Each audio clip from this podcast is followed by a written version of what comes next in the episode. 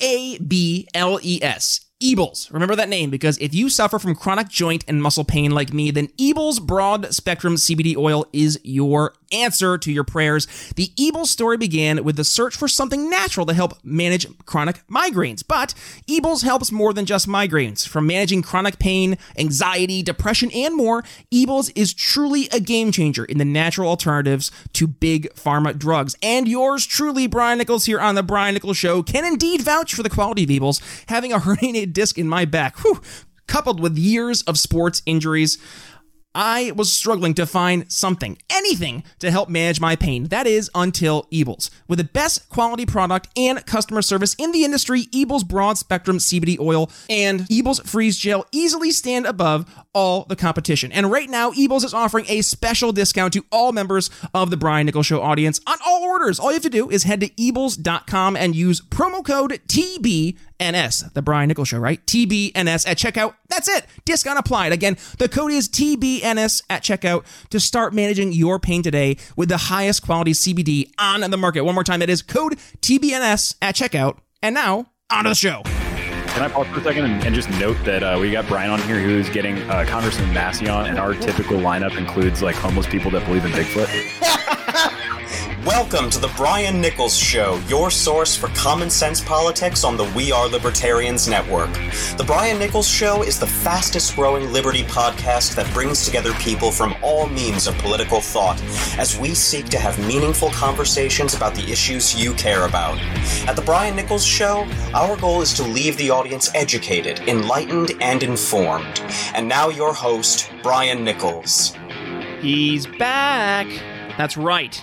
You're on The Brian Nichols Show today to hear our good friend and returning guest, Brad Polumbo. Brad is a absolute rock star over at Fee, the National Review, Washington Examiner, and Breaking Boundaries, his amazing podcast. Brad is a freaking superstar, and the guy is a powerhouse. He's working nonstop, putting out great content, pro-liberty content, and actually making some real changes and positive movements in the liberty movement. We're getting things accomplished. And today, Brad joins us here on The Brian Nichols Show for a special election twenty twenty in review, looking at some successes, right? Looking at, wow, Trump got twenty-eight percent of the L G B T vote and also increased his support amongst all minority groups, but lost support amongst white men. Okay, talk about that. But also how identity politics really took a big hit here in the twenty twenty election, uh, discussing a lot of ballot initiatives that uh, got voted down that were very anti-liberty, especially looking at California. Good work, California. And then, yes, a, uh, a quick post-mortem. Uh, the L P candidacy here in twenty twenty, what went right, what went wrong, and where we can get better. I said it, uh, if you did not listen to my conversation with Ian Dunt on the uh, the main episode today, this is not a critique of, of Jo Jorgensen as a person or uh, the L P as an organization, but more so what we can do better, right? How we can learn from our mistakes, learn from what went right, what went wrong, and then ultimately make sure we're putting ourselves in a better position so when the time comes in twenty twenty-four, we are in a better opportunity to truly spread liberty through the electoral process. So, a great conversation here, as always, with our friend Brad Polumbo. So, without further ado, on to the show, Brad Polumbo, here on The Brian Nichols Show. Thanks for having me back, man. Absolutely. Election twenty twenty, it's in the rearview mirror. Well, kind of. It's not actually in the rearview mirror. Where we're still seeing it very plain uh, in front of us as we're still counting ballots to this day as we're recording here on eleven five, uh, Thursday. Uh, it's, it's amazing, dude. November fifth, and we're still trying to figure out who's going to be president of the United States. Now, it's looking like it's leaning towards Joe Biden. It, it, it, there seems to be a more, the votes are coming in, the precincts that are left, it, it's going to probably swing towards Biden. Um, so with that being said, we're kind of, I think, as a, a nation in the mindset of what's next. I think we're seeing uh, it's going to be a Biden presidency, a G O P-controlled Senate, um, and then a, a House that's going to be actually still Democratic, but it's going to be a little less strong, I'd say, as it was back um, with, the, the, I thought, the mandate in twenty eighteen, right? Um, but, Brad, despite the electoral loss, I would say, from the G O P, from a cultural standpoint, and, and I would say I'm, I'm adding culture in the way also we are kind of looking at the politics, because there was this mentality that there was this strong desire to move America towards this very, very progressive collectivist mentality. And and it was really focused on this mentality of, of identity politics, right? And your first uh, episode here on The Brian Nichols Show, we actually discussed um, the, the ridiculousness yeah. of identity politics. And voters overwhelmingly rejected identity politics at the, the ballot booth this year. So you've been doing a lot of work digging into some of these rejections across the, the, the board. And the one you brought up was twenty-eight percent L G B T voters voted for Trump. That's double, more than double than it was in twenty sixteen. So what was it about Trump that attracted folks that I think a lot of not only just G O P uh, voters, but I'd say a lot of left voters too thought were completely out of the, uh, the, the the game here for Trump to ever secure? Well, look, I'm not a Trump supporter, but we were told for years that Donald Trump was an evil white supremacist bigot, and actually Democrat Party activists even said he was the most anti-L G B T president in American history, even though he literally came in supporting gay marriage. So I think what this really shows you, because you mentioned L G B T voters, and that's a big one I want to talk about, but it's also Hispanic voters. It's also black voters. He made gains with everybody except for white men, uh, interestingly enough. And so I think it shows you a couple things, but first and foremost, it shows you that more and more Americans just aren't buying the hard left's identity-driven uh, oppression Olympics narrative. I mean, people are sick of it. They, it doesn't correspond to reality. It doesn't correspond to their real life. And people are, uh, it, it, I think it's a good thing, right? Whether you like Trump or you like Biden, whether you're a Republican or a Democrat, we should all want to live in America one day where everybody gets to just vote as an individual based on, you know, their personal values. They don't feel like they have to vote one way or the other just because they're gay or black or whatever. Um, so so that's a, it's a heartening development to me to see them kind of breaking with these historical monoliths, because it really does take us to a place where Democrats will have to actually cater to those people if they want their votes. They can't just take them for granted and assume that the kind of chains of identity politics will keep them in the Democratic column come election day. So I think it's it's not that Donald Trump is some you know, amazing candidate that people love. I think that's obviously not true outside of his most fervent base. But I think a lot of the, this simply comes from people rejecting Democratic radicalism. I mean, I wrote about Kamala Harris recently. She supports twenty times as much new government spending as Hillary Clinton campaigned on in two thousand sixteen. I crunched those numbers. That is astounding. Joe Biden was literally flirting with packing the Supreme Court. Uh, cramming the new states in to seize control of the Senate. I mean, hiking taxes, reversing popular tax cuts, getting rid of the oil industry and fossil fuels event in short order, right? These are things that most people, whether they're black or Hispanic or gay or trans or whatever, they look at that and they think that's radical. They think that's unhinged. They think it's off-putting, and they don't want anything to do with it, Brian. So I think that's what we've seen in the exit polls so far. Mm-hmm. Yeah. Well, and one of the things that's really uh, it's it's humoring to me, right, is I I've seen a lot of the response that has been so negative, being those who I would say are are the the, the white male, or you know just the predominantly white liberal elitist mentality. That it, it's very disconnected from what you're seeing in the actual response. And and I think you're, I mean, you're seeing, right, that the, the mentality has shifted. You had fifty Cent and Lil Wayne endorse Trump. That's insane. That that would, I mean, if you were to say that back in twenty sixteen, I think your average person would have laughed in your face.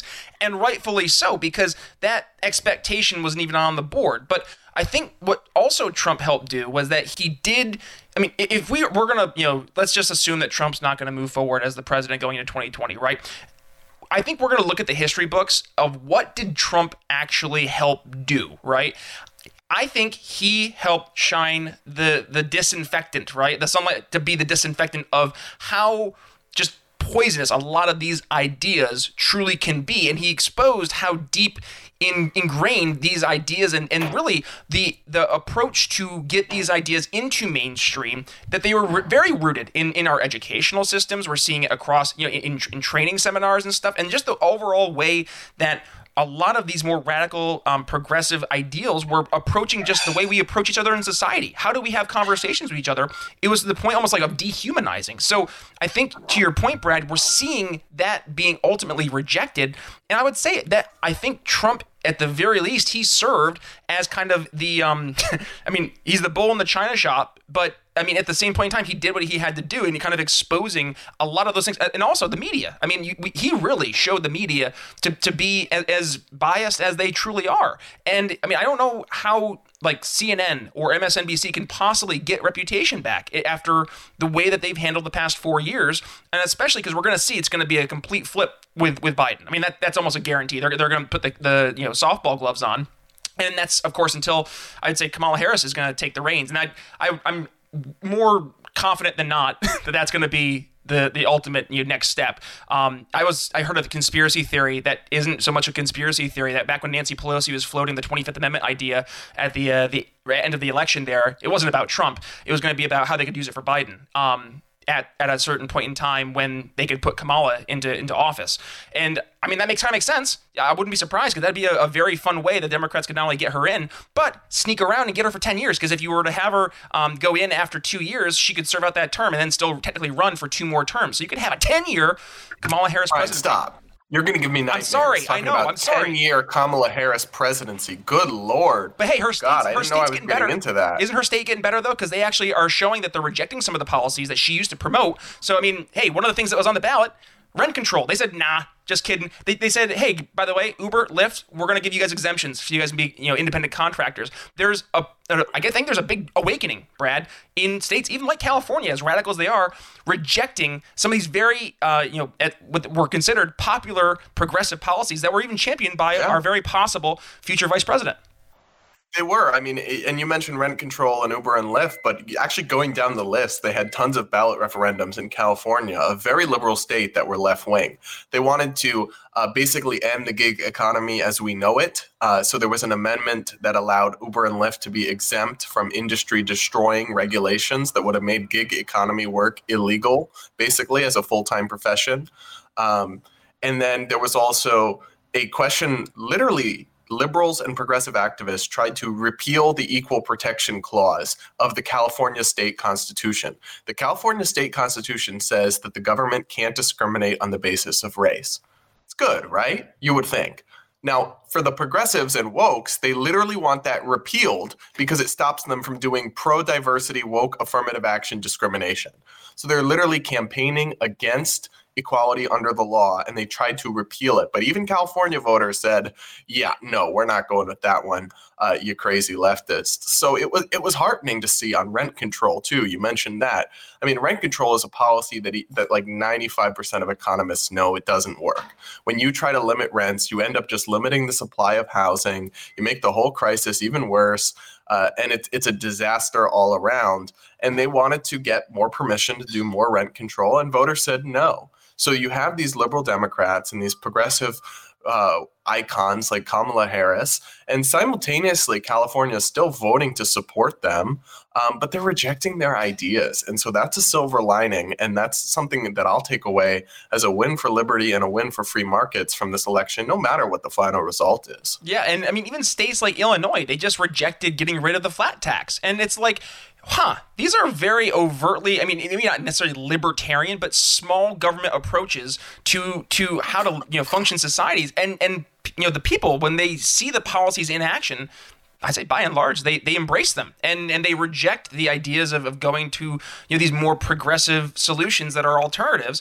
And I think it's because they are seeing that they don't they don't really work when you actually apply them to the you know the actual problems that we have. And you, you mentioned rent control. I mean, that's obviously one of the biggest issues that's been discussed over the past year. Um, and we, we see this, you know, especially when in response to the, the protests for the, the George Floyd murder, that it did turn into a much more socioeconomic conversation. I mean, here in Philadelphia, we have had um, the, the Ben Franklin Parkway, which is the, one of the main tourist attractions. Uh, it was a homeless encampment for I forget how many months, and it was because Philadelphia was basically at a standstill and a standoff with the, the homeless encampment leaders of where they were going to put the, the folks that didn't have homes. And part of the problem for those folks is that they were looking for you know places to live, but the zoning restrictions in Philadelphia make the, the housing costs so so freaking expensive, and especially you know, you're living in you know a nine nine hundred square foot row home, and you, it could be upwards of five hundred thousand dollars depending on, on the location of the city. And, and it's like, how do you, how can you even justify that in some cases? But they, they do so because, again, you're, to your point, when you limit the, the actual supply of housing and, and you artificially change the, the costs of the, of the rent, you're just going to instantly push people, number one, out of the marketplace. They can't afford it. But number two, what's the incentive structure in place for, for you know property owners to go ahead and rent out locations? I mean, they have to still pay property taxes, which are going up, you know, throughout. It's going skyrocketing. And I mean, hey, maybe school choice could help with uh, getting rid of some of the property taxes, because then you can change the conversation about property taxes, eh, and where they're going towards. But um, let's move forward a little bit here, um, because this is probably going to take a little bit more time to talk about, Brad, and that is, darn it all, third-party um, success. And it, I would say it was not success. And this is, um, I'm not, and I'm starting up this conversation, I'm not trying to crap on Jo Jorgensen. I, I had her on the show twice. I think she's a very, very nice lady. I'm looking forward to having her on the show again at some point in the near future. Um, but the, the the campaign just did not catch off like it should have. It didn't. It didn't resonate with people. And I don't know if it was a matter of marketing or a matter of sales. Oh, okay, let me, let me say this. I do know the answer in my personal opinion. I'm framing this up for you, Brad, though, because I would love to hear mm-hmm. you're you're not overtly a big L libertarian guy. I mean, you you are a Libertarian Party member, correct? Or, or you still have your yeah, card? Yeah, technically I am. Yeah, like, okay. I, yeah, technically I am but, registered as one. Yeah, but you're not you're not like a rah rah team G O P or team uh, libertarian guy. So I think you can kind of serve as an objective third party. What happened? Why didn't the Jo Jorgensen campaign catch on? Maybe even with some more, I would say, you know, apathetic voters out there who were actually getting involved in the political process for the first time. Why didn't those voters gravitate towards Jorgensen? Well, look, I agree with you that Jo Jorgensen seems like a lovely person, an intelligent woman, um, but I think she was doomed from the start. I mean, you had a candidate with zero name recognition. Zero. She was starting from absolute scratch, where she had no name recognition of any kind with anyone. And she ended the election with almost no name recognition of any kind with anyone outside of, you know, the one percent that always votes libertarian. So that was always going to be an insurmountable hurdle or an, an Olympian task to try to get your name out there, because the lack it, this these kinds of things spiral together. So you start with no name recognition, and then it's really hard to get media appearances, attention to your campaign. That those are the things that foment name recognition. So if you had had someone like Justin Amash, who doesn't have great name recognition with the public, but I'm sure he's got uh, twenty-five times Jo Jorgensen's name recognition. More importantly, he has name recognition with the political and media class. He's been on C N N. He's been on M S N B C. He's been on Fox News. He could have, and he's he's not, he's actually kind of a media shy guy, so he's not even the best example of this. But someone like him or someone like Rand Paul, I mean, those kinds of people, if they ran at the top of the L P ticket, would get noticed, and then the noticing would carry on. I mean, this happened to small ex- smaller extent with Gary Johnson in two thousand sixteen. He was on T V. He was getting attention. He got town halls with C N N and all this. And and Jo, I think it was always going to be nearly impossible for her to do that, starting from scratch with no name recognition. And I think we also can't ignore the fact that she had no qualifications of any kind. There's something to be said about having political experience. Now, true libertarians like you and I might think it's good that they have no political experience, but you have to extend beyond just pure L P members to win an election. And people like politicians with, and, and Trump is something of an exception to this, I, I will say, but people like politicians with experience. So that's why I think what Young Americans for Liberty is doing, they just had like ninety candidates get elected through the Republican Party mostly, but to state and local office.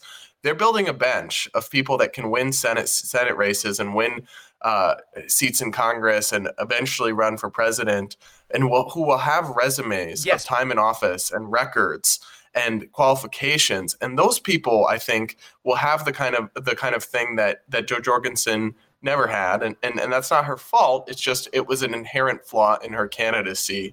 Uh, and those two things combined, I mean, it was always going to be an uphill climb. And boy, what a disastrous result to go from Gary Johnson doing fairly well in twenty sixteen and really making a splash, then go back down to one percent and being an afterthought again. Very disappointing. well, it, you you hit the nail on the head when it comes to people want the resume. For for better or for worse, they want the resume. And if not the resume, the name recognition, right? And that's why Trump got it in twenty fifteen, twenty sixteen. He was the exception. Well, no, he wasn't even the exception to the rule. He just he showed that you have to have at least one or the other. And in the case of, unfortunately for Jo Jorgensen, being the former V P candidate in ninety-six, which is, I mean, it's over twenty years ago, that doesn't resonate with your average voter. And and to be honest, Brad, they, they probably didn't know her then either. And that's that's part of the, the problem. I think libertarians, we, we forget that our principles mean a lot. And and we, we do talk to people on a, on a, a person-to-person basis. We can change their their their minds. But when it comes to running national elections, right, you, you have to have somebody who's willing to not only talk about these kind of issues, but it needs to be somebody that people will listen to. And and you, if you're not, to your point, the, the person that has that instant name recognition, well, goodness, you have to have at least the resume. And that's partly why Gary Johnson and Bill Weld, and don't get me wrong, I'm, I'm this is not an endorsement of Gary Johnson and Bill Weld, but especially they, Bill Weld. Especially Bill Weld, exactly. But at the same point in time, they had the resume. And that's why com- yep. organizations like C N N, like M S N B C, even though they wanted to try and embarrass them, and they eventually did, they gave them the shot, right? They gave them the platform to start. And that's that's the needed part. We need to be able to have the opportunity to be on that stage. And that's what we were sorely missing. Right. And I think um, the only way the L P will really over circumvent this is two things. Um, they have to get they have to get cool with the idea of running liberty light candidates. I mean, Justin Amash was considered by many in the L P not pure enough or too much of a statist. Or I mean, he's he wants to take the country in a libertarian direction on just about every issue. But no, he's not an anarcho-capitalist, and he doesn't want you to be able to sell heroin to three-year-olds. Like, you got to make your peace with that if you ever want to win an election, which is supposed to be the point of a political party. Um, so I think they need to make their peace with the fact that they can accept that they need to run libertarian adjacent candidates, not true purist libertarian ideologues on every issue. And that was part of the problem with, I think, Jo Jorgensen's candidacy, is not only did she start with no name recognition, not only did she start with no qualifications of any kind, but she also was running on a platform that would strike most Americans as extremely radical. When you are running in the middle of a pandemic and you're openly saying there should be no Centers for Disease Control, there should be no F D A at all, abolish them. When you're openly saying that you believe there should be zero restrictions on abortion of any kind, right? These are the kinds of things that most people view as just totally detached from where they're at. Whereas I think a lot of libertarian ideas are quite popular. Cut people's taxes, roll back occupational licensing laws, reform criminal justice, legalize marijuana, end the war in Afghanistan, cut corporate subsidies and cronyism, all these things you could focus on or campaign on that are really mainstream ideas. And then it's okay if you're not a doctrinaire libertarian or you take a middle-of-the-road stance on some of the other stuff. That's that's the path to taking the country in a more libertarian direction. Right? You can't just run on, if we're thinking of an Overton window, right? You can't just run on one extreme compared to where we are now. You have to run a candidate that is just towards liberty on the Overton window from where we are now. And then when that candidate wins, you can run another one later down the road that maybe is more towards liberty, right? It's like, that is how politics works. And people who are in libertarian party, party circles seem to either not understand or not care about how politics works. And if that's true, then maybe they should reconsider and go work in think tank world or the land. And that, I'm not, I'm not, that's not an insult, right? There's a, there's a, there is a purpose for purism and ideas and argument and all of that. But that purpose is not political parties. Political parties are meant to people, to elect people. And that requires pragmatism and non-rigid ideology. Um, and those are things that are sorely lacking in both the Libertarian Party broadly, and we're lacking in the Jo Jorgensen campaign. Yep, and uh, that's exactly why I entirely refocused my show. Uh, about two and a half months ago, we started focusing on how we sell liberty. That's been the entire focus of my show, and it will be the focus of my show going forward, probably into twenty twenty-four at the very least, because right now it is it is very apparent that we as a greater libertarian movement have no ability to understand what it is that sells liberty, right? We we think we know, and this is the problem, is that we've been focused on trying to tell people what it is they need to be concerned about, what they need to care about, right? Instead of saying, hey, what what what's the most important thing to you? And to your point, Brad, all we have to do is ask that question and listen, and they'll tell us, right? And they're going to tell us it is low taxes. It is getting government out of the way so you can live your life. And the more that we embrace that and echo back, hey, we as libertarians, not only do we agree that we want government out of your way, but we have a means to actually accomplish it. And then here's, here's how we do it. You elect local candidates, you elect local libertarians, and then you, like to your point, Brad, you build up that resume. But I, I don't think a lot of libertarians know what sells. Or, and to your point, they don't want to know what sells. They just want to be right. And and that's well, one thing I've been going crazy about is, do you want to be right, or do you actually want to advance liberty and change people's lives for the better? You have to pick one. Well, what's interesting is I don't even remember what state it was in, but I actually saw the Libertarian Party got a state legislator elected. Yep. I believe that was in New Hampshire. Right. That's great. Good job. I mean, that's where all your resources should be going, really. I mean, indeed, because that's how you start. Um, but and but then like Young Americans for Liberty got like ninety-five state legislators, yep, who are libertarian oriented Republicans elected. Right. And then actually in the uh, so it, it's an interesting paradox, because I simultaneously feel like the G O P is constantly drifting away from libertarian ideas, at the same time that the only libertarians succeeding in politics or libertarian leaning figures are Republicans. So Nancy Mace, out of, I think it's South Carolina, could be North Carolina, she just got elected to Congress, and she is like a Rand Paul light. She's a very promising uh, a woman, a mother, an accomplished figure, and she just got elected to Congress on a Liberty Republican platform. She's going to be another Thomas Massie, Rand Paul in the House. Nick Freitas, a great Liberty guy, uh, I don't actually know, we don't know the result, but he was like zero point zero zero one percent deadlocked with, for, he was almost about to win a, a seat in the House. It could, he could just, just narrowly lose it. I don't think the race has been called, but like, that's so promising that we can get these. I mean, they, these people have glowing endorsements from Randpack, from Rand Paul, right? Like there's a reason for that, because they are in most issues a libertarian direction. I mean, no, like I interviewed Nick Freitas. He is not a hardcore libertarian. For example, on criminal justice reform, he supports some reforms taking us in a libertarian direction, but not all the way. Um, he supports decriminalizing marijuana on the federal level and leaving it up to the states. I support legalizing it on the federal level. But you know what? He's a lot better than Jeff Sessions. And he uh, supports, for example, uh, rolling back qualified immunity and reducing it, uh, but not eliminating it. Okay, I would like to eliminate it entirely, but this guy's going to take us in the liberty direction and fight for it.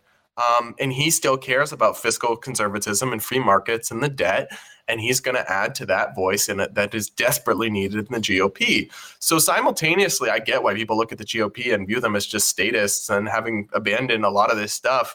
It's somewhat true, but at the same time, I mean, it's still like the path that we're seeing to victory for liberty ideas is still in the G O P.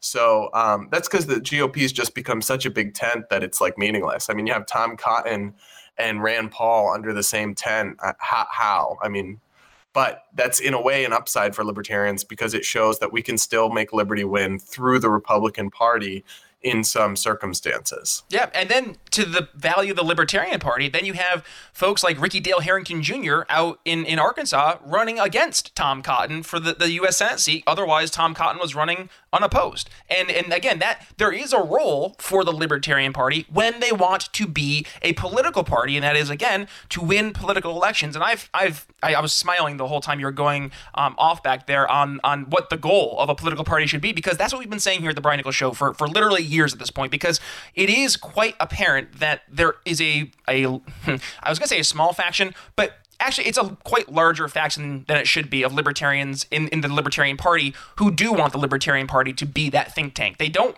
they don't look at the Libertarian Party as a means of advancing politics and, and liberty on a, a national political stage or even local stage. They look at it as a means to bring people in and then to convert them, right? And and that's that's not the goal of a political party. No, that's the goal of the Cato Institute. Correct. Which is great, but like that's not how a political party works. Exactly. And that's what drives me crazy, is that if we're actually trying to advance things, then we need to have that, that come to Jesus moment of what are we doing? Are we trying to use the Libertarian Party to win elections or to be right? And and I again, I'm hoping, because you know with, with uh, the new chair, Joe Bishop-Henchman, he's made it a point that they are focusing on winning elections. And I mean, goodness, he was sharing that he was actually up there in New Hampshire with the new um, the new Senate-elect uh, state rep. And that's exactly what we need a chair to do. Um, and we need to highlight those wins, right? And let those folks know that there is a path to to winning elections, um, and it's especially focused on those local elections. And you had folks like Todd Hagopian, you know, up in in uh, Oklahoma, who's running for the Corporation Commission against a Republican who otherwise it would have been an, uh, a seat again unopposed. You know, there's a role. We need those those candidates to stand up and, and play that role. But again, looking ahead, because now you know, Brad, we're already looking ahead to twenty twenty-four. Who's going to be? Because right now, if you're a Republican candidate, you already have the, the short list of people who are going to be running. And a lot of these people are names we know, and that's why they're going to have more success, is because they're names we know. And for the Libertarian Party, we the, the name, if we had to pick one politician, it'd probably be Justin Amash as the name we know, and we agree he's not going to be the, the big name that's going to get eyeballs like we would a celebrity. So if we had to go down the list, I know you know there's there's not many celebrities who are openly libertarian. I think you know we, we mentioned beforehand we were talking you know Kane, he's the uh, the mayor of Knox County, but hey, he's a G O P mayor and he's getting a lot done there. Um, but hey, maybe Vince Vaughn. I know Vince Vaughn's been on Ron Paul's, um, you know, Tom, or not Ron Paul, uh, Tom Woods show. Um, you know, is, is that somebody that would run? Who, what are your thoughts for celebrities? Do, do you think there's anybody out there who we could look to and try to, you know, groom to be the Libertarian presidential nominee in twenty twenty-four? Yeah, look, names don't come to mind because a lot of famous people are kind of quiet about their beliefs, but that's something that if I was running the party, I would be focusing on hugely. I mean, if you could, because part of it is money too. I mean, the, the fact of the matter is that an L P candidacy that could self-fund and inject millions of dollars would immediately be ten times as serious as any other L P candidacy has ever been. Um, so I think it would be a great idea to find somebody with huge national name recognition. Maybe it's a, a star athlete, maybe it's an actress, maybe it's an ex-politician. I don't really know. I don't really care. But the idea is you got to have somebody who's got charisma. We see in politics right now. I mean, don't. I mean, you got to talk to talk to me about Bernie. Talk to me about Trump. Talk to me about Ron Paul. People care about personalities and charisma. And you got to have somebody that can ignite people like that and draw them to their personality and then lead them to the ideas. Uh, and at the same time, it's as a third party, if you're starting with high name recognition, that's clearing a, a huge hurdle from the get-go. And, and with huge resources available for self-funding, that would also clear another huge disadvantage. So if they they got to try to find somebody who's a big name, who's a celebrity, I mean, it, it might not be possible. I don't know. But if they could do that, then I think it would be a different story in twenty twenty-four. And I guess the second best option is to find somebody who just has a higher profile and credibility and qualifications like Justin Amash, who would just be taken seriously by a lot more people and could get his foot in the door by a lot more people. Uh, so that would, I think, be the, the second best path to go down. So what you're saying is, is that we need to run Kanye in twenty twenty-four as the Libertarian nominee. No, we need a, somebody a little more stable than that, I will oh, okay. say. I tried. I, I was trying there, Kanye, because he, he, you know, he needs ballot access, right? So I was trying to find a way for ballot access. But no, to your to your point, Brad, you're you're dead on. We need to have somebody. I mean, I'm thinking off the top of my head. I know Russell Okung. I'm not sure if you're familiar with the N F L. He's a, a former uh, former. I think he's a free agent, uh, offensive lineman. Uh, he used to play for the Seahawks and a few other teams. He's been going like Ron Paul crazy, and like his Twitter is on fire. And I'm like, my man, you're a former offensive lineman. Like, let's get you involved. I'm, I'm trying to get him on my show. Um, like there are folks out there who I think they are starting to open up to the message of liberty, and they are bigger names than we would expect. And and partly, Brad, I think is we need to have keep having these conversations with people. Um, you know, we're not going to be able to find the the folks out there. I mean, goodness, you know, I, I I don't even think this would ever be a possibility. But like, could you imagine Chris Pratt? Like, if Chris Pratt ran as a libertarian, like that, I don't I don't know. Oh my God! Like, but like, think of a name like that. Like, that's what yeah. the Libertarian Party would need. And part of it, Brad. And I, I'm I am optimistic because I think what we see is a lot of these celebrities, they don't speak out on purpose because of the the cancel culture that is out there, and it's it's mostly based on again, this toxicity of identity politics. And we just saw a resounding rejection of that. So maybe it's going to let more folks stand up and say, like, no, I don't, I don't believe in this, and it's okay. Maybe the Chris Pratts of the world, instead of just not talking about politics, will be open and saying, hey, actually, you know what? Instead of not just telling you that I, I, okay, I'm not going to go to a Joe Biden fundraiser, but I'm going to actually tell you what I believe and why I believe it and stand firm in those convictions. I'm hoping that's what we're going to see come from not just this election, but at the very least, looking back at the past four years, Trump kind of being that that avenue for folks who have been more apprehensive to now be more vocal and to stand up, even if they don't. I'm not saying you have to agree with Trump. I'm saying to, to stand up and, and follow the, the, the mentality of speaking what you believe. Don't be afraid. Don't feel that you are going to be canceled. Speak up. More people will be encouraged because they hear people speaking truth, and it encourages them to do the same. And, and we're seeing that right now across the board. So, my goodness, if there's somebody out there who's, you know, a celebrity that listens to The Brian Nichols Show, please give me a call, because I'd love to have you in the show and promote you. Um, but otherwise, with that being said, Brad Polumbo, you always have some great stuff you're bringing here to The Brian Nichols Show. So I want to make sure folks uh, all obviously go ahead and support the work you're doing. Now, you've been doing great work, man, over at your podcast. I, I could not believe you got Rand Paul, of all folks, over on your show. Um, so tell me, what's been going on? Uh, you know, some new guests you have coming down the pike, all that kind of fun stuff? Yeah, so I've really enjoyed the podcast for, I think we've done our first six or seven episodes now. Uh, and I've I've had Glenn Greenwald, I've had Rand Paul, I've got Steve Forbes on, Blair White, transgender conservative YouTuber. That was an that was interesting a great one. episode. That was a really good episode. So really interesting some conversations, and I've got some good stuff in the pipeline. Oh, by the way, I'm sorry. Nothing... It's Breaking Boundaries. I, I didn't even say the name of the pod. It's Breaking Boundaries with Brad Polumbo. If folks are looking to subscribe, because it's a great, yep. it's a great subscribe. Apple Podcast, Spotify, and we also do YouTube. Brad Polumbo on YouTube. That's where we're actually getting a ton of traction so far. Uh, but so I'm working on a couple big name guests that I can tease, but I can't promise it'll happen. I am in talks with the Tulsi people. We're trying to make the Aloha Queen come on the show. We're trying to make it happen. Um, and then I'm also in talks with Ted Cruz's people. And that could be an interesting one, because I think there's uh, something to work with there, but also some inconsistencies that need to be discussed.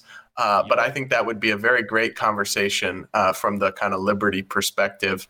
And then some other great names coming down the pipeline too. Uh, but that's just what, what I'm going to be trying to do with the show, is having these conversations with these people about big picture ideas that matter, uh, because I think that's what's missing. There's too much focus on the day-to-day headlines and not enough focus on the battle for ideas and the battle for our culture, which will ultimately determine our long-term trajectory. So it's Breaking Boundaries on Apple Podcasts, Spotify, and on YouTube. Just search Brad Polumbo. I, I recommend everybody check it out. And you get to learn that Rand Paul doesn't like mayonnaise. How about that? Yeah, I ask every guest for their food take, and I've gotten some weird ones. I mean, Steve Forbes likes bacon with peanut butter. Uh, Blair White likes to eat um, ramen noodles raw. Oh, that's right. Oh, that one would gross me out, yeah. Yeah, so so uh, when you, you got to start thinking of yours for when you come on the show eventually, Brian. Uh, okay, it's on the it's on the back burner now. I'll have to make sure I have a good one there. But uh, in the meantime, Brad Polumbo, as always, my friend, thank you so much for joining the Brian Nichols Show. And folks, if you have not yet, go ahead, support his amazing podcast, Breaking Boundaries with Brad Polumbo. Thanks again, friend. Thank you. Alrighty, that's going to wrap up my conversation with our friend Brad Polumbo, Breaking Boundaries, but also all the great work he's doing at Fee, National Review, Washington Examiner, everywhere that Brad does work. He's always having a lot of success, so please do me a favor. Make sure you continue to support Brad and all the great work he's doing, uh, and make sure you tell him that Brian sent you. And also, guys, if you could do me a favor, uh, while you share today's episode with family and friends, give me a tag at B Nichols Liberty, Facebook, Twitter, Minds dot com, and Parler dot com, B Nichols Liberty. Give me a tag. I will give you a share and a follow. Guys, I am so, so appreciative. An incredible week we had here on The Brian Nichols Show, a week in review uh, for sure. Looking back, we had Ian Dunt here on the big channel. Uh, now, Ian had a great conversation, how to be a liberal, right? Which sounds weird. How do you be a liberal? But no, we're talking about the classical liberal, guys. It's it's different, I promise. Uh, Peter Quinonez came to the show back here on Wednesday, had a great conversation about the monopoly on violence, his brand new documentary he co-produced, uh, but also discussing the lockdowns and the different perspectives that there are from the left and the right. And then on Monday, we had a libertarian senatorial candidate down in Georgia, Brian Slawinski. Now, Brian obviously did not see the results as a libertarian candidate that we wanted to see, but it gave you a great opportunity to learn why there is a definite need for libertarians as a third option. So three great episodes. And then here, this episode with Brad, making it four uh, episodes for the week uh, with this awesome bonus episode. So thank you to Brad for joining us uh, at short notice to do a quick recap. Um, so looking ahead to next week, as I mentioned, we have some great shows coming down the pike. So make sure if you have not yet, hit that subscribe button. But otherwise, guys, it's Brian Nichols signing off here on The Brian Nichols Show for Brad Polumbo. We'll see you next week.